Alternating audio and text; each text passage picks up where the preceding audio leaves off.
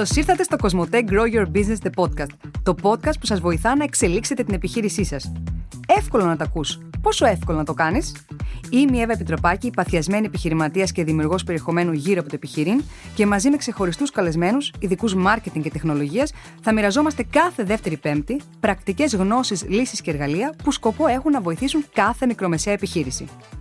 Είστε έτοιμοι? Ακολουθήστε μας στο κανάλι μας για να μην χάνετε επεισόδιο και let's grow! Ο τίτλος του σημερινού επεισοδίου είναι «Επιχειρώντας την ψηφιακή εποχή, μυστικά για ένα επιτυχημένο e-shop» και όπως εικάζω ότι μπορεί, ίσως, μάλλον πιθανώς να έχετε υποπτευτεί, βρε αδελφέ, σήμερα μιλάμε για e-commerce. Για ηλεκτρονικό εμπόριο δηλαδή, και όχι απλά μιλάμε, θα μπούμε σε βάθος, θα μπούμε στα άδυτα του ηλεκτρονικού εμπορίου και θα πιάσουμε ένα-ένα όλα τα ζητήματα που μας καίνε, μας ενδιαφέρουν, μας απασχολούν ή και μας αγχώνουν για το e-shop μας. Από το πρέπει στο τι δεν πρέπει να κάνουμε, πώς το κάνουμε και τι επιλογές έχουμε, πώς το προωθούμε για να μας φέρει ουσιαστικό αποτέλεσμα, τι πρέπει να προσέξουμε, έχουμε πάρα πολλά. Και έχω μεγάλη ανυπομονησία και τεράστια χαρά γιατί έχω μαζί μου την Κατερίνα Φραϊδάκη, πρόεδρο του GRECA, του Ελληνικού Συνδέσμου Ηλεκτρονικού Εμπορίου, που πραγματικά πιστεύω ότι είναι ο καταλληλότερος άνθρωπος για να μας μοιήσει στα μυστικά του ηλεκτρονικού εμπορίου. Κατερίνα, καλώς ήρθες. Εύα, καλώς σας βρήκα. Χαίρομαι πολύ που είμαι μαζί σου. Σήμερα νομίζω έχουμε να πούμε πολλά και μάλιστα θα πούμε αυτά τα οποία πρέπει να κάνουμε και όχι αυτά που λέμε συνήθως τι δεν πρέπει να κάνουμε. Άρα θα τα πάρουμε όλα βήμα-βήμα και θα βρούμε τα διαματάκια που θα μας ακολουθήσουν στην επόμενη μέρα. Δεν πιστεύω να έχεις κανονίσει τίποτα για μετά. Τίποτα απολύτως. Τέλεια, γιατί είσαι στο στοιχείο μου τώρα και έχω σημειώσει να σε ρωτήσω την Άρτα και τα Γιάννηνα, πραγματικά. Εσείς μην αγχώνεστε που το ακούτε, το πολύ πολύ να χρειαστούμε και ένα δεύτερο επεισόδιο, βρε αδελφέ, δεν έγινε και τίποτα. Λοιπόν, Κατερίνα, ξεκινάω και θα πω το εξής. Μπήκα να δω το βιογραφικό σου και πραγματικά εντυπωσιάστηκα. Η Κατερίνα, να πούμε ότι είναι απόφοιτος της ΑΣΟΕ στο τμήμα Μάρκετινγκ και Επικοινωνίας του Οικονομικού Πανεπιστημίου. δεκαεννιά ήθελες για να μπεις στα χρόνια μου, το αναφέρω και αυτό.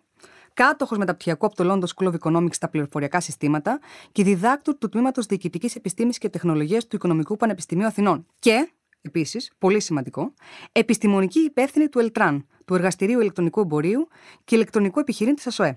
Για όσους δεν το γνωρίζετε, το ELTRUN είναι ένα φανταστικό εργαστήριο που εκπονεί ετήσιες έρευνες και δημοσιεύει εξαιρετικά χρήσιμα δεδομένα για όσους δραστηριοποιούμαστε στον χώρο, για την πορεία του ηλεκτρονικού εμπορίου, τη συμπεριφορά των online Ελλήνων καταναλωτών και των χρηστών social media, αλλά και για την αξιολόγηση των ελληνικών ηλεκτρονικών καταστημάτων. Κατερίνα, σου αρέσει να διαβάζεις, έτσι, παραδέξου το. Τι σε εγωίτευσε τόσο πολύ στο ηλεκτρονικό εμπόριο που αποφάσισες έτσι να το υπηρετήσεις από τόσα διαφορετικά πόστα? Και γενικός και ειδικός, όντως. Μ' αρέσει το διάβασμα, Εύα. Τώρα να σου πω την αλήθεια. Ε, όταν ε, αποφάσισα ότι θέλω να, να συνδυάσω το μάρκετινγκ με την τεχνολογία, όλοι με βρουνούσαν για τρελή. Ειδικά τότε που αποφάσισα ότι τελείωσα το πρώτο πτυχίο και θέλω να πάω να κάνω μεταπτυχιακό, και αυτό να ήταν σε ένα κομμάτι που δεν είχε σχέση με management, αλλά σχέση με digital, όλοι πίστευαν ότι μάλλον είχε μπει σε λάθος σχολή στην αρχή, άρα θέλει να τα αλλάξει στην πορεία. Δεν ήταν έτσι όμως. Είδα πάρα πολύ γρήγορα ότι αυτά τα δύο συνδυάζονται και ο συνδυασμός τους γεννάει ένα παιδάκι το οποίο είναι το ηλεκτρονικό εμπόριο. Άρα, όταν αποφάσισα να κάνω το διδακτορικό, ήθελα να είναι πάνω σε κάτι το οποίο να συνδυάζει το business, να, να συνδυάζει την τεχνολογία και να μπορώ ταυτόχρονα να βοηθήσω αυτό το οποίο ήθελα, επιχειρήσεις. Για πολλούς το διδακτορικό, ξέρεις, είναι κάτι το οποίο διάβασμα, διάβασμα, διάβασμα. Το μαγικό κομμάτι του είναι όταν μπορώ να εφαρμόσω το διάβασμα στην αγορά. Έτσι λοιπόν γεννήθηκε για εμένα το ηλεκτρονικό εμπόριο, κάτι το οποίο αλλάζει συνέχεια, κάτι το οποίο μου δημιουργεί μια πολύ μεγάλη προσμονή για το τι θα δω την επόμενη ημέρα, και αυτό είναι που με κάνει να ασχολούμαι με όλα αυτά τα πόστα μαζί του. Πόσο έχει αλλάξει λοιπόν το ηλεκτρονικό εμπόριο μέσα σε αυτά τα χρόνια? Έχει γίνει τελικά το e-shopping κομμάτι της ζωής μας? Το ζητούν οι καταναλωτές? Και δεν σε ρωτάω κυκλοπαιδικά, σε ρωτάω για να καταλάβω και να καταλάβουν και όσοι μας ακούν. Είμαστε πλέον σε μια φάση που οι καταναλωτές ζητάνε πια τόσο πολύ το online, ώστε κάθε επιχείρηση να πρέπει να έχει το δικό της e-shop? Αν την ίδια ερώτηση μου την έκανες πριν από τρία χρόνια, θα σου έλεγα ότι ναι, είμαστε μια αγορά η οποία προχωράει σιγά-σιγά, αυξανόμαστε. Το ηλεκτρονικό εμπόριο είχε πάντα αυξητικούς ρυθμούς. Όταν όμως ήρθε ο COVID, έγινε κάτι μαγικό. Έπρεπε το ηλεκτρονικό εμπόριο να δείξει τα ανακλαστικά. Τι σημαίνει τα ανακλαστικά? Σημαίνει ότι έπρεπε όλο το βάρος της αγοράς να μεταφερθεί, αφού ήταν κλειστά τα φυσικά καταστήματα, να μεταφερθεί στον ηλεκτρονικό χώρο. Άρα και τα ηλεκτρονικά καταστήματα έπρεπε να μπουν σε μια διαδικασία να οριμάσουν, αλλά και ο καταναλωτής να καταλάβει τι σημαίνει digital. πλέον στις τελευταίες έρευνες που έχουν γίνει, και θα σου αναφέρω μία έρευνα η οποία τρέχει κάθε χρόνο πλέον και είναι από τον E-commerce Europe, που είναι Ευρωπαϊκός Σύνδεσμος Ηλεκτρονικού Εμπορίου. Εκεί βλέπουμε ότι στην Ελλάδα έχουμε επτά στους δέκα καταναλωτές οι οποίοι έκαναν τουλάχιστον μία αγορά το προηγούμενο χρονικό διάστημα. Μία βασική ερώτηση που υπάρχει όταν μιλάμε για έρευνες είναι: ωραία, μπήκαν, αγόρασαν κατά τη διάρκεια του κορονοϊού, τελικά τι θα κάνουν? Αυτοί οι άνθρωποι έμειναν και μετά, ή άνοιξαν τα φυσικά καταστήματα, έφυγαν από το digital, ξαναγύρισαν στο offline? Εδώ έρχεται μία έρευνα που κάναμε στο ELTRUN, η οποία λέει το εξής: ένας στους δύο από τους καταναλωτές οι οποίοι για πρώτη φορά αγόρασαν κάτι ηλεκτρονικά κατά τη διάρκεια του κορονοϊού, συνεχίζουν να αγοράζουν ηλεκτρονικά και μετά τον κορονοϊό. Τι σημαίνει αυτό για μας? Αυτό σημαίνει ότι για το ηλεκτρονικό επιχειρήν έχουμε α, ένα πολύ μεγαλύτερο αριθμό καταναλωτών οι οποίοι είναι μαζί μας, β, έχουμε ένα μεγαλύτερο ποσοστό από αυτό που θα λέγαμε το πορτοφόλι του καταναλωτή, το οποίο πηγαίνει στον digital χώρο. Άρα πλέον είμαστε σε μια εποχή που απέναντί μας έχουμε ανθρώπους που αγοράζουν, απλώς είναι σε δύο διαφορετικές ταχύτητες, πρέπει να παραδεχτούμε.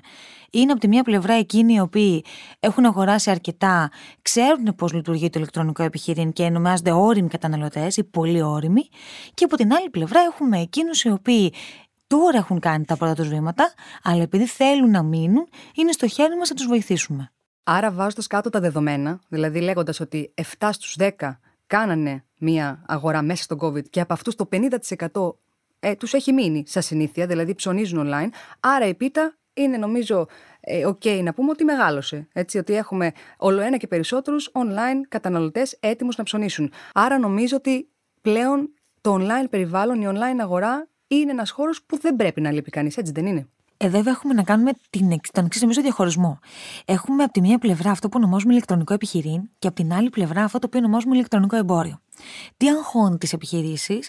Το να τους πεις ότι πάμε κατευθείαν να κάνω ένα ηλεκτρονικό κατάστημα όπου πρέπει να λάβω υπόψη μου όλα αυτά τα χαρακτηριστικά τα οποία πρέπει να λάβω. Αν όμως το πάμε βήμα-βήμα, που σημαίνει ότι όταν ξεκινώ να έχω ψηφιακή παρουσία, μπορώ να το κάνω και έχοντας μια σελίδα σε κάποια social media. Μπορώ να το κάνω φτιάχνοντας ένα απλό website στο οποίο δεν θα έχω καλάθι και δεν θα μπορώ να κάνω αγορές και θα θέλω μόνο απλώς να προβάλλω τα προϊόντα για να τα δω καταναλωτής. Όταν το ξεκινήσω με αυτόν τον τρόπο και καταλάβω ότι η ψηφιακή μου παρουσία είναι κάτι που θα έρθω σε επαφή με τον καταναλωτή, θα τον καταλάβω τον καταναλωτή και μετά θα πάω να χτίσω το ηλεκτρονικό μου κατάστημα, τότε τα πάντα γίνονται πολύ πιο εύκολα και για εκείνους. Μια ασφαλής απάντηση εδώ είναι να πούμε ότι ναι, είναι σημαντικό να είμαστε στον ψηφιακό χώρο, αλλά πρέπει να επιλέξουμε τη μορφή με την οποία θα μπούμε, έτσι ώστε να μπορέσουμε να πάμε με ασφαλή τρόπο και να φτιάξουμε το ηλεκτρονικό μας κατάστημα. Άρα, εδώ είναι πολύ σημαντικό, νομίζω, να αναφέρουμε αυτό που λέγαμε και στην αρχή, στην προετοιμασία μας, έτσι, εμείς πριν με την Κατερίνα, ότι είναι άλλο πράγμα γίνομαι επιχειρηματίας στο online περιβάλλον και άλλο πράγμα γίνομαι πρώτα χρήστης. Γιατί αν δεν γίνεις πρώτα χρήστης, πώς θα καταλάβεις και τι είδους περιβάλλον είναι αυτό στο οποίο θέλεις να δραστηριοποιηθείς? Ακριβώς, πρέπει να βάλουμε τον εαυτό μας στα παπούτσια των internet users, ή ακόμα πιο σωστά πρέπει να τον βάλουμε στα παπούτσια των e-shoppers. Στον φυσικό χώρο, γιατί έχουμε πετύχει σαν ηλεκτρονικά καταστήματα? Διότι είμαστε οι ίδιοι καταναλωτές, ξέρουμε τι πάμε να κάνουμε, ξέρουμε τι θα αγοράσουμε. Όταν όμως βάλουμε το καπέλο του καταναλωτή στον ηλεκτρονικό χώρο, είναι πάρα πολλές φορές που έχουμε πει δεν μου ήρθε το προϊόν, ή τι είναι αυτό το προϊόν που είδα, γιατί το βλέπω έτσι.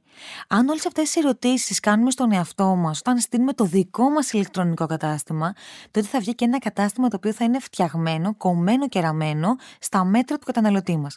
Και τότε θα είναι και επιτυχημένο. Και τότε θα έχουμε και πωλήσεις. Τέλεια, γιατί μου δίνεις εξαιρετική πάσα να κάνω την επόμενη ερώτηση που ήθελα να κάνω και να βάλω στη συζήτηση. Ας πούμε, παραδείγματος χάρη, ότι είμαι η Εύα και έχω ένα φυσικό κατάστημα και θέλω να μπω στο ηλεκτρονικό επιχειρήν και να ανοίξω το δικό μου e-shop.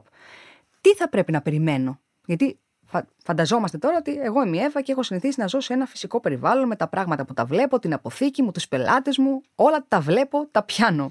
Στο online δεν έχουμε κάτι τέτοιο. Τι διαφορές, τι ομοιότητες παρατηρούμε μεταξύ των δύο? Ο καταναλωτής είναι ένας. Είτε αγοράσει από το φυσικό σου κατάστημα, είτε αγοράσει από το ηλεκτρονικό σου κατάστημα, είναι ακριβώς ο ίδιος άνθρωπος, ο οποίος αγοράζει από ένα διαφορετικό μέσο. Εγώ τώρα που είμαι ο άμυνος όμως κατανα... ο επιχειρηματίας και θέλω να τα στήσω και τα δύο, στο μυαλό μου είναι μία εμπίσνα, ένα το κομμάτι με το οποίο ασχολούμαι, ο κλάδος μου, αλλά με δύο κανάλια τα οποία πρέπει να τα καταλάβω και να τα ζήσω και τα δύο. Όπως στον φυσικό χώρο, για παράδειγμα, έχω την αποθήκη μου, έχω το κατάστημα στο οποίο θα έρθει και θα δει ο καταναλωτής, έτσι αντίστοιχα και στον ηλεκτρονικό χώρο πρέπει να πάρω αποφάσεις για τις αποθήκες τις οποίες θα έχω και από τις οποίες θα φεύγουν τα προϊόντα μου. Πρέπει να έχω το ηλεκτρονικό μου κατάστημα φτιαγμένο με τέτοιο τρόπο, ώστε μπορεί και ο καταναλωτής να μην πιάσει τα προϊόντα, αλλά να καταλάβει από τις περιγραφές και από τις φωτογραφίες ότι είναι αυτό το οποίο θέλει να αγοράσει. Και εκατό τοις εκατό, όπως και στον φυσικό χώρο. Έχω τις πολύ όμορφες σακούλες, οι οποίες θέλω να βάλω μέσα τα προϊόντα για να τα παραλάβει μετά ο καταναλωτής. Αντίστοιχα και στον ηλεκτρονικό χώρο, έχω αυτό που ονομάζουμε συσκευασία. Άρα πρέπει να τη φτιάξω με μια τέτοια μορφή που να δείχνει το χαρακτήρα της επιχείρησής μου, ακόμα και όταν δεν με βλέπει ο καταναλωτής. Πολύ ωραίες οι ομοιότητες. Πάμε λίγο και στις διαφορές. Τι είναι διαφορετικό στο e-shop σε σχέση με το φυσικό κατάστημα? Η βασική διαφορά είναι η τεχνολογία. Όταν βρίσκομαι στο online κατάστημα, στο ηλεκτρονικό μου κατάστημα, έχω ένα κομμάτι που είναι η τεχνολογία και εμένα που είμαι επιχειρηματίας, με ακολουθεί από την πρώτη απόφαση που θα πάρω στο ποιο θα είναι το κατάστημά μου και πώς θα φτιαχτεί, θα δούμε και σε λίγο, μέχρι το ποια τεχνολογία θα μπορέσω να χρησιμοποιήσω για να καταλάβω αν ο καταναλωτής μου έχει όντως παραλάβει το προϊόν. Αυτό, η τεχνολογία, είναι αυτό που και κάποιους τους εμποδίζει στο να κάνουν το επόμενο βήμα. Από την άλλη, είναι και το σημαντικό σημείο το οποίο πρέπει να μας διευκολύνει τη ζωή. Άρα, αυτό το οποίο χρειαζόμαστε εδώ είναι απλώς μία μικρή ενημέρωση, να το πω, εκπαίδευση, να το πω, στην οποία θα μπορέσουμε να αντιληφθούμε ποια είναι τα χαρακτηριστικά της, πώς εμένα, σαν επιχειρηματία, θα μου διευκολύνουν τη ζωή, πώς θα τη χρησιμοποιήσω για να προβάλλω το προϊόν μου, γιατί διότι ο καταναλωτής θα βρίσκεται online, άρα πρέπει online να δει πλέον ό,τι έχω να του δείξω και πώς τελικά θα τον εφουγκραστώ έτσι ώστε να του δώσω το κατάλληλο προϊόν.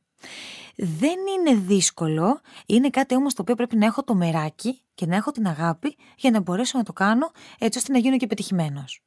Τι είναι αυτό που στέκεται μεταξύ των online επιχειρηματιών και του e-shop? Σε ρωτάω γιατί το ξέρεις πολύ καλύτερα από μένα. Στην τελευταία έρευνα που έτρεξε η Κοσμοτέ με το ELTRUN, ένα πολύ μεγάλο ποσοστό των ε, επιχειρήσεων ακόμα δεν έχει τολμήσει να κάνει το δικό της e-shop. Τι είναι αυτό που μας εμποδίζει, τι είναι αυτό που μας μαγκώνει και έχουμε αυτή τη διστακτικότητα? Ανάμεσά τους βρίσκονται οι συνεργάτες. Αν καταφέρω να βρω έναν καλό συνεργάτη, έναν άνθρωπο ή μια εταιρεία η οποία θα με πάρει από το χέρι, ειδικά όταν δεν ξέρω πώς πρέπει να στήσω το ηλεκτρονικό μου κατάστημα, μου τα εξηγήσει, με κάνει να καταλάβω ότι με ασφάλεια μπορώ να κάνω το επόμενο μου βήμα, τότε θα προχωρήσω. Σε ποιοτικές έρευνες τις οποίες κάνουμε, σε focus groups που προσπαθούμε να δούμε όλα αυτά τα οποία συζητάμε τώρα, το πρώτο και το πιο βασικό πράγμα είναι ότι είναι η, είναι η φράση «Μα εγώ είμαι ένας άνθρωπος ο οποίος π.χ. ασχολείται με τη μόδα. Πώς τελικά μπορώ να στήσω το ηλεκτρονικό μου κατάστημα? Δεν ξέρω κάποιον ο οποίος ε, τελικά το παίρνεις, του λες κάντωση, το φτιάχνει και τελικά την επόμενη μέρα έχεις το κλειδί στο χέρι». Άρα η βασική, αυτή, το βασικό πρόβλημα το οποίο συναντάμε είναι η έλλειψη συνεργατών. Όταν καταφέρουμε να τους βρούμε, τότε θα κάνουμε και το επόμενό μας βήμα. Ένα άλλο και σημαντικό νομίζω σημείο είναι ότι στο μυαλό μας έχουμε ότι πρέπει να έχουμε ένα τεράστιο budget για να μπορέσουμε να το ξεκινήσουμε το ηλεκτρονικό εμπόριο και μόνο αν καταφέρω να το έχω, όντως θα μπορέσω να έχω και την παρουσία που θέλω. Αυτό δεν ισχύει. Μπορώ, όπως θα δούμε σε λίγο, να φτιάξω το ηλεκτρονικό μου κατάστημα χωρίς να χρειαστεί να έχω άπειρα χρήματα. Γιατί, διότι πρέπει τα πάντα, όπως είπαμε και στην αρχή, να τα κάνω πατώντας γερά στα πόδια μου σε κάθε σκαλοπάτι. Άρα στην αρχή δεν χρειάζομαι πάρα πολύ μεγάλο budget.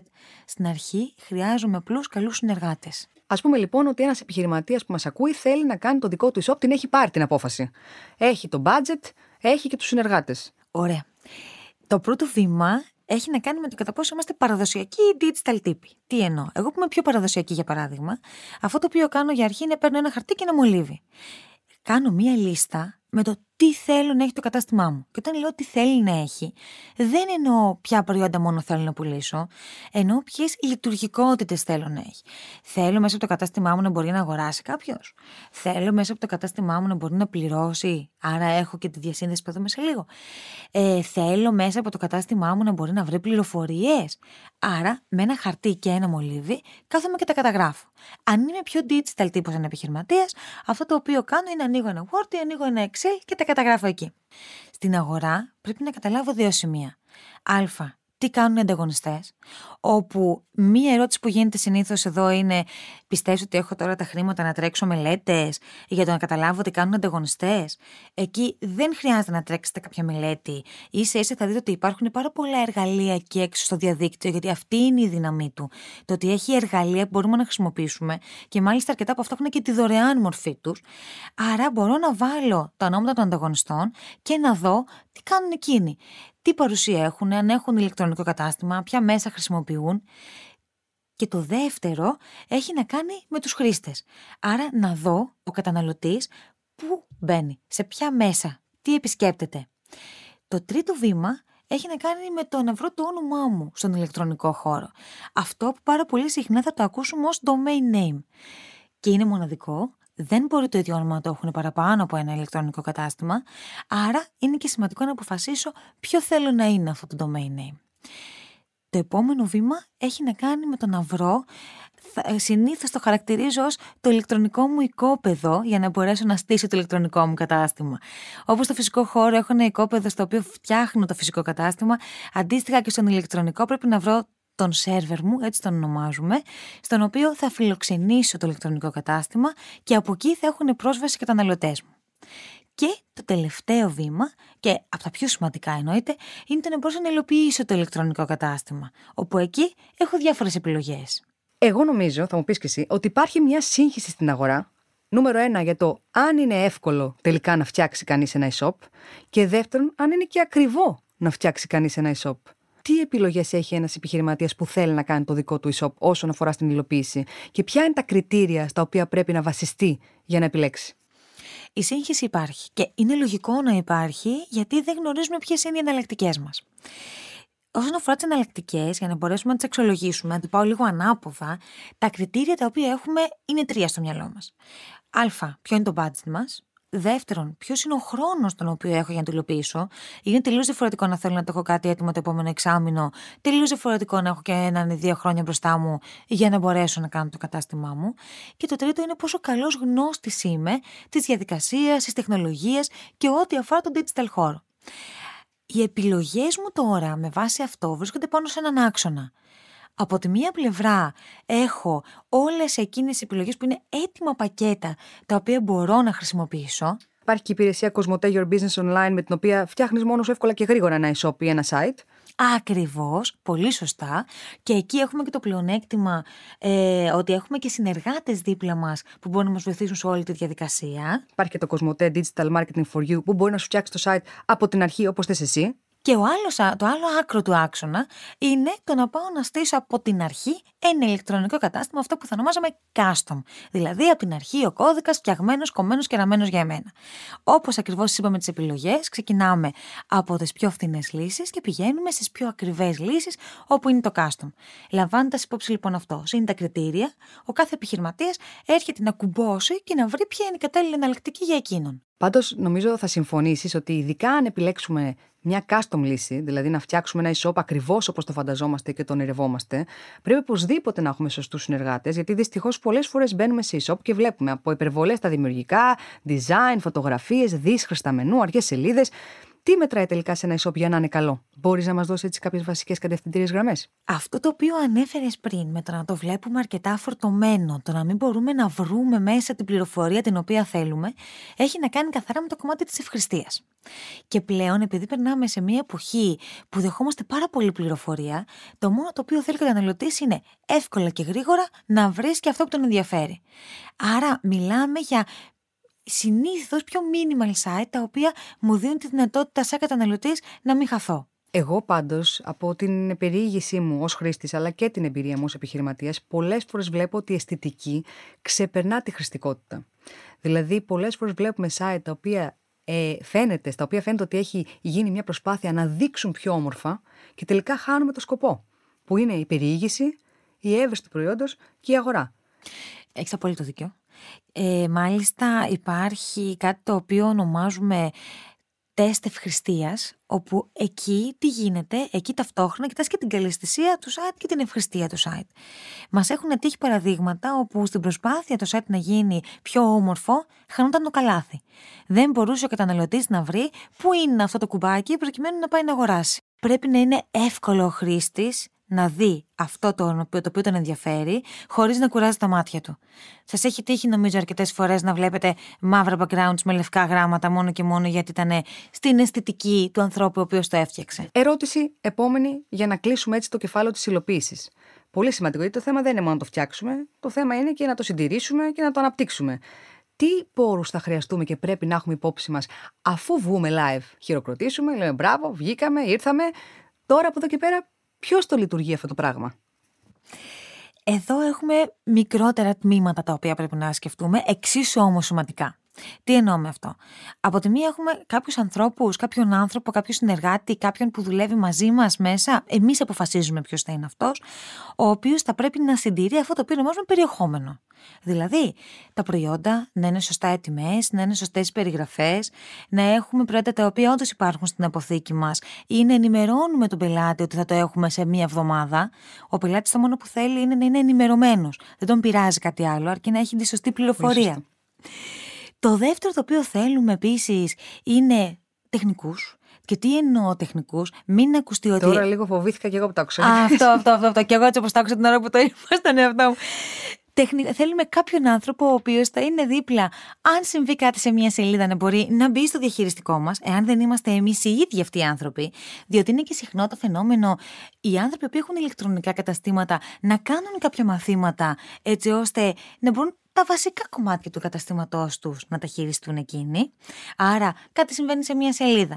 Ή θέλω σε μια σελίδα να αλλάξω κάποια χρώματα. Να μπορώ να το κάνω ίσως μόνος μου ή με κάποιον συνεργάτη. Και από εκεί και πέρα έχω όλο το κομμάτι το οποίο αφορά την επικοινωνία με τον καταναλωτή. Να κάνω μια ερώτηση, να βάλω μια τελεία, γιατί είναι σημαντικό. Το κομμάτι του τεχνικού. Πόσο τον χρειαζόμαστε τον τεχνικό και κατά πόσο το πόσο τον χρειαζόμαστε συνδέεται με το τι ε, επιλέξαμε στο κομμάτι της υλοποίησης. Δηλαδή, στο αν επιλέξαμε να προχωρήσουμε με μια έτοιμη λύση, όπως αναφέραμε, δηλαδή να εκμεταλλευτούμε μια πλατφόρμα και να κάνουμε κάτι έτοιμο, ή με το αν επιλέξαμε μια custom λύση, δηλαδή μια λύση στα μέτρα μας, ακριβώς όπως την είχαμε φανταστεί. Ακόμα και όταν έχουμε επιλέξει το πρώτο κομμάτι, που είναι μια έτοιμη λύση που ερχόμαστε να παραμετροποιήσουμε, σίγουρα θα συνεργαστούμε με κάποιον τεχνικό. Γιατί? Διότι υπάρχουν πράγματα που μπορούμε να τα κάνουμε μόνοι μας, σίγουρα όμως υπάρχουν και σημεία τα οποία θα πρέπει να μας βοηθήσει ο τεχνικός. Επειδή η τεχνολογία είναι το βασικό μας κομμάτι, το χρειαζόμαστε καθ' όλη τη διάρκεια της ζωής του ηλεκτρονικού μας καταστήματος. Γι' αυτό και ενώ ξεκινάμε συνήθως και λέμε, Ε, θα έχω έναν άνθρωπο στον οποίο μπορεί να απευθύνομαι αν μου δημιουργηθεί κάποιο πρόβλημα, συνήθως καταλήγουμε, και αυτό είναι το σωστό, να έχουμε έναν στενό συνεργάτη, ο οποίος είναι δίπλα μας σε ό,τι χρειαστεί. Γιατί το λέω αυτό? Όλες οι πλατφόρμες, ακόμα και οι έτοιμες πλατφόρμες που θα χρησιμοποιήσουμε ή και οι custom ακόμα πιο πολύ, βγάζουν καινούργιες εκδόσεις. Σου λέω το πιο απλό πράγμα. Αυτή την καινούργια έκδοση και όλη αυτή την αναβάθμιση που πρέπει να κάνω, που για κάποιους μπορεί να είναι σε ένα εξάμηνο, σε άλλους ένα χρόνο, θα πρέπει να έχω έναν άνθρωπο ο οποίος να με πάρει χεράκι χέρα και να την κάνουμε. Δεν θα ξέρω να την κάνω εγώ σαν επιχειρηματίας. Και επειδή συνήθως αυτό το χεράκι χεράκι το μεταφράζουμε πάντα σε χρήματα, άρα δεν θα είναι ακριβό το να έχω κάποιον δίπλα μου, έχει να κάνει καθαρά με τη συνεννόηση που έχω κάνει από την αρχή. Γι' αυτό πρέπει από την αρχή να έχω τον τεχνικό μαζί μου. Μου. Γνωρίζει το κατάστημα, γνωρίζει εμένα, γνωρίζει και τη διαδικασία. Άρα, για να βάλουμε λίγο κάτω το budget, είπαμε ότι χρειαζόμαστε, ξεκινώντας το δικό μας το e-shop, έναν άνθρωπο να ασχολείται με το content, με το περιεχόμενο. Περιεχόμενο, λέμε προϊόντα, φωτογραφίες, πληροφορίες. Έναν τεχνικό οπωσδήποτε χέρι-χέρι μαζί μας από την αρχή και καθ' όλη τη διάρκεια. Θέλουμε κάποιον για εξυπηρέτηση πελατών. Σωστά. Πολύ σωστά. Ωραία, αυτό είναι το πρώτο budget. Για να λειτουργήσει το e-shop. Για την προώθηση. Τι επιλογές έχουμε για αυτό το τεράστιο, νομίζω μια τεράστια συζήτηση, το κομμάτι της πρόθεσης. Τι επιλογές έχουμε ξεκινώντας το δικό μας e-shop? Εδώ οι επιλογές μας σχετίζονται με τα εργαλεία που έχουμε απέναντί μας. Τι εννοώ με αυτό? Έχουμε από τη μία πλευρά μέσα κοινωνικής δικτύωσης, social media, με ό,τι μπορεί να σκεφτεί ο καθένας μας. Facebook, Instagram, TikTok, το οποίο είναι και η νέα μας τάση, LinkedIn, εάν θέλω να πιάσω επαγγελματίες. Από την άλλη πλευρά έχω τις μηχανές αναζήτησης, με διαφορετικά εργαλεία κάθε φορά. Υπάρχει και το πληρωμένο κομμάτι στις μηχανές αναζήτησης, υπάρχει και το μη πληρωμένο, όπως θα δούμε σε λίγο. Και σίγουρα υπάρχουν και επιλογές οι οποίες σχετίζονται με αυτό που ονομάζουμε email marketing. Αν έχω μία λίστα από πελάτες, οι οποίοι είναι άνθρωποι που ξέρω ότι ενδιαφέρονται για το προϊόν μου, τότε μπορώ να προωθώ και εκεί τα προϊόντα και τις υπηρεσίες τις οποίες έχω. Όταν λοιπόν ξεκινώ την προώθηση, θα πρέπει να δω πρώτον. Τι διαθέτω, διαθέτω αυτή τη λίστα την οποία ανέφερα. Μήπως είμαι πάρα πολύ καινούριο στο χώρο και πρέπει να τη χτίσω αυτή τη λίστα. Άρα, π.χ. το τελευταίο που αναφέραμε σαν email marketing και σαν επιλογή, δεν το έχω την ημέρα μηδέν διαθέσιμο μπροστά μου. Έχω τα υπόλοιπα κομμάτια, τις μηχανές αναζήτησης και τα social media. Και από αυτά, ποια είναι εκείνα στα οποία θέλω να επενδύσω. Χαρακτηριστικό παράδειγμα, το οποίο νομίζω κάθε φορά που το λέω όλοι ταυτίζονται. Είναι, έκανα μάθημα σε κάποια παιδιά, σε ένα σεμινάριο, ηλικίας είκοσι με είκοσι ένα ετών. Και εκεί γυρίζω και τους λέω για το Facebook, τους μιλάω και τους περιγράφω το πόσο σημαντικό είναι. Σηκώνεται λοιπόν ένας από κάτω συμμετέχον το χέρι και μου λέει, κυρία, ξέρετε κάτι. Του λέω, πες μου. Εμείς δεν χρησιμοποιούμε Facebook, το έχουμε μεν, αλλά χρησιμοποιούμε LinkedIn, χρησιμοποιούμε TikTok. Για αυτά τα πράγματα θα μας μιλήσετε. Όπου εκεί καταλαβαίνεις ένα το χάσμα, το οποίο υπάρχει ανάμεσα. Πρώτο μεγάλωσα. Έτσι. Και από την άλλη ότι ναι, το κοινό το οποίο έχουμε απέναντί μας σαν καταστήματα είναι διαφορετικό. Άρα δεν θα πάω να διαλέξω ένα network, ένα social network μόνο και μόνο γιατί το ξέρω. Θα πρέπει να δω ποιο είναι εκείνο το network το οποίο θα χρησιμοποιεί το κοινό μου και σε αυτό να πάω να επενδύσω. Σε ποιο κοινό απευθύνομαι, τι χρησιμοποιεί αυτό το κοινό, που μπαίνει και τι είναι μέσα στη ζωή του. Ακριβώς, πολύ σωστά. Πολλές οι επιλογές στην πρόθεση. Εγώ θα σε ρωτήσω όμως, ξεκινώντας, που και δεν γνωρίζω και δεν θα έχω και άπειρο budget, ποια από αυτές τις επιλογές αποδίδει για σένα περισσότερο, ποια θα ήταν ή ποιες θα, θα ήταν οι πιο έξυπνες επιλογές για κάποιον που ξεκινάει τώρα και θέλει να δει κάποια πιο άμεσα αποτελέσματα. Στον ηλεκτρονικό χώρο, ε, ο όρος αποδίδει έχει λίγο μια διαφορετική σημασία σε σχέση με το φυσικό. Τι εννοώ. Είναι πάρα πολύ σημαντικό να ξεκαθαρίσουμε στο μυαλό μας ότι το αποδίδω έχει να κάνει με το τι επενδύω. Δηλαδή, για μένα, το πιο σημαντικό κομμάτι το οποίο μπορώ να κάνω είναι να χρησιμοποιήσω τις μηχανές αναζήτησης. Γιατί, διότι στις μηχανές αναζήτησης ο καταναλωτής ή ο χρήστης, να το πω πιο σωστά, γιατί δεν έχει αγοράσει ακόμα από το κατάστημά μου, ξέρει τι θέλει, ψάχνει γι' αυτό, άρα όταν με δει μπροστά του, είμαι μία από τις επιλογές του. Είναι ψημένος δηλαδή, έτοιμος. Ακριβώς. Στο πιάτο μας. Είναι στο πιάτο μας. Όσο πιο καλά είμαστε στημένοι εμείς, τόσο πιο εύκολα θα αγοράσει και από εμάς. Από την άλλη πλευρά, κάποιοι μου λένε ότι ναι, αλλά δεν έχω το budget για να μπορέσω να διαφημιστώ στη μηχανή αναζήτησης. Μπορώ να ξεκινήσω και με μικρά budget. Γιατί, διότι οι μηχανές αναζήτησης και τα μέσα κοινωνικής δικτύωσης που θα δούμε σε πολύ λίγο έχουν ένα πάρα πολύ σημαντικό χαρακτηριστικό, το οποίο είναι η στόχευση. Αν λοιπόν εγώ ξέρω τον καταναλωτή μου σωστά και στοχεύσω σε αυτόν τον καταναλωτή, τότε το budget μου θα πάει κατευθείαν για ανθρώπους οι οποίοι ίσως ενδιαφέρονται για το προϊόν ή την υπηρεσία μου. Άρα δεν θα χάσω χρήματα. Θα είναι εύκολο για εμένα να μπορέσω κάποιον να το μετατρέψω ή πιο εύκολο, για να είμαι σωστή, να το μετατρέψω σε πελάτη μου. Από την άλλη πλευρά έχει να κάνει και με το τι στόχο έχω, έτσι. Αν στόχος μου δεν είναι η πώληση και στόχος μου είναι απλώς να με μάθει ο κόσμος, γιατί τώρα έχω ξεκινήσει και επίσης δεν με ξέρει κανείς. Αναγνωρισιμότητα. Ακριβώς. Τότε εργαλεία όπως είναι Facebook, Instagram, TikTok, δηλαδή τα μέσα κοινωνικής δικτύωσης, είναι τα μέσα στα οποία θα επενδύσω. Αλλά το επενδύω σημαίνει ότι το κάνω σωστά. Δηλαδή, έχουμε περάσει και από ένα περιθώριο και ένα χρονικό διάστημα στο οποίο λέγαμε θα το δώσω σε κάποιον φοιτητή ο οποίος θέλει να βγάλει ένα χαρτζηλίκι, άρα θα χειριστεί και τη σελίδα μου σε social media. Αυτό δεν μπορώ να το κάνω. Εκτός αν είναι φοιτητής marketing, ο οποίος ξέρει καλά το τι κάνει. Εκεί ναι, το δέχομαι.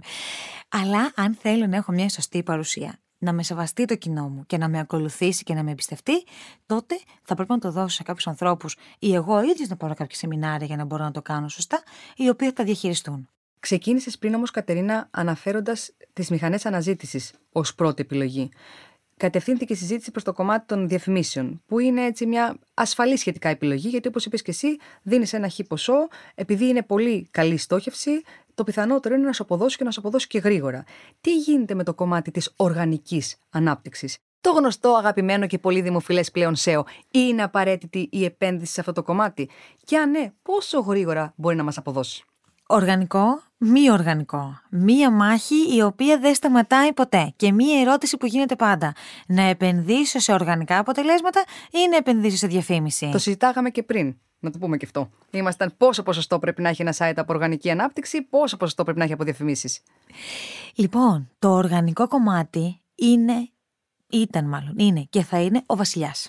Γιατί, διότι αυτό σημαίνει ότι αν βρίσκομαι στην πρώτη σελίδα των μηχανών αναζήτησης, έχω φτιάξει ένα εξαιρετικό site, έχω ακολουθήσει όλους τους κανόνες για την ευχρηστία και τη σωστή τεχνολογία την οποία πρέπει να ακολουθήσω, έτσι ώστε ο αλγόριθμος της μηχανής αναζήτησης να με βγάλει ψηλά.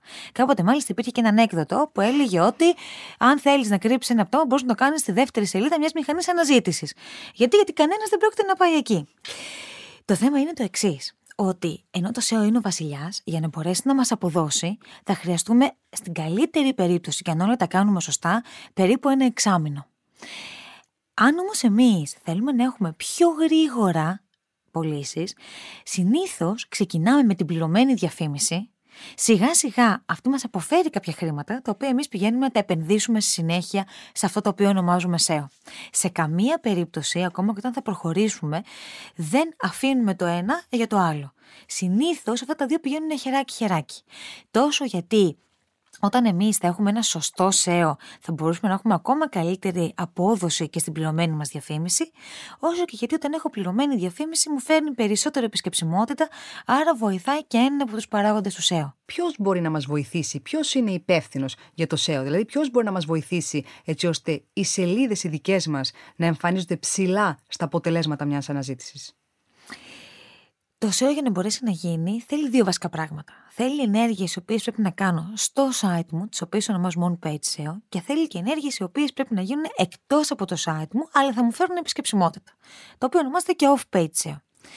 Όσον αφορά τις ενέργειες που θα κάνω πάνω στο site μου, ο άνθρωπος μας είναι ο αγαπημένος μας τεχνικός ή κάποιο agency ή κάποια εταιρεία ή κάποιος freelancer, ο οποίος ασχολείται με αυτά τα θέματα.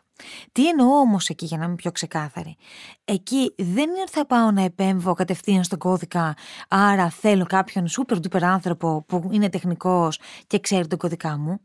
Εκεί πρέπει να έχω αποφασίσει από μόνος μου, γιατί εγώ ξέρω το business μου, ποιες είναι οι λέξεις κλειδιά στις οποίες θέλω να εμφανιστώ, και εκεί να βρω ανθρώπους οι οποίοι θα με βοηθήσουν να τις βάλω στο περιεχόμενό μου με τον σωστό τρόπο, θα βρω ανθρώπους οι οποίοι θα με βοηθήσουν η σελίδα μου να είναι πολύ πιο γρήγορη, και θα με βοηθήσουν επίσης να στήσω όλο το κατάστημά μου με μια λογική η οποία θα είναι κομμένη και ραμμένη στις λέξεις οι οποίες με ενδιαφέρουν. Από την άλλη πλευρά, όσον αφορά τις ενέργειες που πρέπει να κάνω για να μου φέρουν επισκεψιμότητα, εκεί νομίζω ότι ο άνθρωπός μας είναι το marketing, εμείς οι ίδιοι. Γιατί? Διότι θέλω συνεργασίες με ανθρώπους οι οποίοι θα μιλήσουν για εμένα, με περιοδικά ίσως, με διαφημίσεις οι οποίες θα γίνουν, ό,τι μπορώ να κάνω για να μπορώ να μου φέρει επισκεψιμότητα. Άρα ο τεχνικός είναι σίγουρα ο άνθρωπος που είναι μαζί μου. Εγώ, γιατί είμαι επιχειρηματίας, ξέρω τον χώρο, ξέρω και πού θέλω να εμβαθύνω, και ο μαρκετίστας, ο οποίος θα με βοηθήσει να κάνω ακόμα πιο σωστά όλη την επικοινωνία. Σε κάθε περίπτωση πάντως, είτε μιλάμε για σέο, είτε μιλάμε για email marketing, social media, μιλάμε για προώθηση. Το λέω γιατί νομίζω ότι εκεί έξω υπάρχει μια αντίληψη ότι ωραία, βγήκαμε, ανοίξαμε, σας περιμένουμε. Και πάλι ε, το φάντασμα του φυσικού καταστήματος. Δεν ισχύει όμως αυτό. Πρέπει να επενδύσουμε στην, στην πρόθεση, έτσι δεν είναι? Εννοείται, γιατί όταν ξεκινάμε την ημέρα μηδέν που έχουμε πάρει τα κλειδιά στο χέρι, οι μόνοι που μας ξέρουν είμαστε εμείς, η οικογένειά μας, άντε και κανένας φίλος ο οποίος έχει ακούσει ότι φτιάχνουμε ηλεκτρονικό κατάστημα. Εάν στην πραγματικότητα δεν κάνουμε προώθηση, δεν υπάρχει και να έχουμε επισκεψιμότητα, άρα να έχουμε και πωλήσεις. Άντε, Κατερίνα μου, φτιάξαμε το e-shop, το προωθήσαμε κιόλας, ήρθαν οι πελάτες, ψώνησαν. Πάμε τώρα. Πώς εκτελούμε την παραγγελία, τι πρέπει να έχουμε υπόψη μας? Άρα είμαστε στο σημείο εκείνο που, όπως λέμε, έπεσε η παραγγελία στο καλάθι. Ακριβώς. Χειροκροτάμε, ανοίγουμε τις σαμπάνιες. Άιντε τώρα να δούμε τι κάνουμε. Πάμε εκεί στην καθημερινότητα. Εκεί ξεκινάει ένα άλλο μικρό ταξίδι για εμάς, που σημαίνει τι? Έχουμε φτιάξει ή θα πρέπει να έχουμε φτιάξει σωστά τα προϊόντα σε μια αποθήκη. Είτε η αποθήκη είναι δική μας, είτε συνεργαζόμαστε με κάποιες εταιρείες προκειμένου να αποθηκεύσουν τα προϊόντα μας. Αυτό γιατί μας βοηθάει, γιατί εύκολα θα βρούμε όλα εκείνα τα προϊόντα που θέλουν να είναι μέσα στην παραγγελία. Θα τα πάρουμε, θα τα συσκευάσουμε, άρα εκεί μιλάμε για ένα επόμενο βήμα που είναι η συσκευασία, που αν θυμάστε και με αυτό ξεκινήσαμε και είπαμε ότι είναι σημαντικό και για την εταιρεία μας, και από εκεί και πέρα πρέπει αυτό να φύγει από εμάς και να πάει στο καταναλωτή, με πολλούς και διαφορετικούς τρόπους. Και κάπως έτσι, χαίρομαι πολύ που το αναφέρεις, φτάνουμε σε ένα από τα πιο φλέγοντα ζητήματα στο ηλεκτρονικό εμπόριο που δεν είναι άλλο από τις αποστολές. Και η αλήθεια είναι ότι όταν ξεκινάει κάποιος το δικό του e-shop, οι πιθανότητες να μπορέσει να πάρει μια ανταγωνιστική προσφορά από τις εταιρείες ε, τις μεταφορικές είναι μειωμένες. Γιατί δεν έχει όγκο παραγγελιών, ξεκινάει και λέει «Καλησπέρα, ήρθα». Μηδέν παραγγελίες, μηδέν αποστολές όταν πάει να ζητήσει την προσφορά. Τι επιλογές λοιπόν έχει αυτός ο επιχειρηματίας? Λοιπόν, εδώ έχουμε τις εξής τρεις επιλογές. Η πρώτη είναι να πούμε ότι θα απευθυνθούμε σε μια πιο μικρή, πιο στενή περιοχή. Εκεί λοιπόν έχουμε και τη δυνατότητα οι ίδιοι να μεταφέρουμε το προϊόν μας. Άρα με ιδία μέσα, όπως τα λέγαμε. Η δεύτερη επιλογή είναι να χτυπήσουμε την πόρτα στις διαφορετικές εταιρείες courier οι οποίες υπάρχουν για να μπορέσουμε να πάρουμε τις αντίστοιχες προσφορές. Όντως, εδώ έχουμε αυτό το οποίο ανέφερες πολύ σωστά πριν. Έχουμε ένα σημαντικό κομμάτι που είναι ο όγκος. Γιατί είναι όγκος? Είναι τελείως διαφορετικό να πεις θέλω να μεταφέρω δέκα προϊόντα, είναι τελείως διαφορετικό να πεις θέλω χίλια προϊόντα. Και θα σας βάλω εδώ και ένα πολύ μικρό αστεράκι που είναι ότι παίζει ρόλο και το πού θα τα μεταφέρω. Αν μιλάμε για εντός Ελλάδος, έχουμε κάτι το οποίο ονομάζεται δυσπρόσιτες περιοχές. Αχ. Είναι λίγο περίεργη η γεωγραφία μας γενικά. Οι δυσπρόσιτες περιοχές επίσης θα παρατηρήσετε ότι δεν είναι ίδιες για όλες τις εταιρείες με τις οποίες θέλουμε να συνεργαστούμε, γιατί εξαρτάται και σε ποιες περιοχές έχουν συνεργάτες. Άρα, το να γυρίσω και να τους πω θέλω να μεταφέρω εκατό τεμάχια, τα οποία είναι και σε μια δυσπρόσιτη περιοχή, εκεί είναι που εκτοξεύει το κόστος το οποίο εμείς θα πρέπει να δώσουμε. Άρα, σημαντικό να κάνουμε μια σύγκριση ανάλογα με το πού στοχεύουμε, ποιες είναι οι τιμές που μας δίνουν. Και η τρίτη επιλογή είναι να μπορέσουμε να επιλέξουμε συνεργάτες και οι ίδιοι να δούμε, αν μπορούμε, οι οποίοι χρησιμοποιούν αυτό που ονομάζουμε lockers. Τι είναι τα lockers? Είναι σημεία στα οποία μπορεί ο καταναλωτής να πάει να παραλάβει το προϊόν. Άρα δεν θα έχουμε αυτό που λέμε πόρτα-πόρτα, δηλαδή το παίρνει από την αποθήκη, το πάει στην πόρτα του καταναλωτή, το πάει σε ένα πολύ συγκεκριμένο σημείο, άρα μειώνονται και τα κόστη του συνεργάτη, κατά επέκταση μειώνεται και η δική μας η τιμή που πρέπει να δώσουμε, και από εκεί το παραλαμβάνω. Και εξυπηρετείς έτσι και πολύ καλά τον καταναλωτή εκείνο που θέλει να έχει ευελιξία. Δεν τον πειράζει δηλαδή να μην έρθει κάποιος στο χώρο του. Θέλει να έχει την ευελιξία και την άνεση να πάει εκείνος να παραλάβει στο δικό του χρόνο, όποτε θέλει και μπορεί. Ακριβώς. Και ο χρόνος είναι επίσης πολύ σημαντικός. Και επειδή μιλήσαμε και για έρευνες, να σου δώσω ένα στοιχείο που έλεγε ότι στην Ευρώπη το πιο σημαντικό κομμάτι στο οποίο προσπαθούσαν να κάνουν καινοτομίες είναι στον τρόπο με τον οποίο ο καταναλωτής θα παραλαμβάνει όποτε εκείνος θέλει το προϊόν του. Στην Ελλάδα είναι και ο λόγος που τα lockers σιγά σιγά έχουν ανωδική πορεία. Και αυτό ήταν το πρώτο μέρος του επεισοδίου «Επιχειρώντας την ψηφιακή εποχή, μυστικά για ένα επιτυχημένο e-shop» του Cosmoteγγ Grow Your Business The Podcast. Το podcast που σας βοηθά να εξελίξετε την επιχείρησή σας. Μπορείτε να βρείτε περισσότερες πληροφορίες για τις λύσεις και τις εφαρμογές που συζητήσαμε στο grow your business τελεία gr. Ακολουθήστε το κανάλι μας και μείνετε συντονισμένοι, γιατί στο δεύτερο μέρος θα μπούμε ακόμα πιο βαθιά στα άδυτα του ηλεκτρονικού εμπορίου. Στο μεταξύ, let's grow!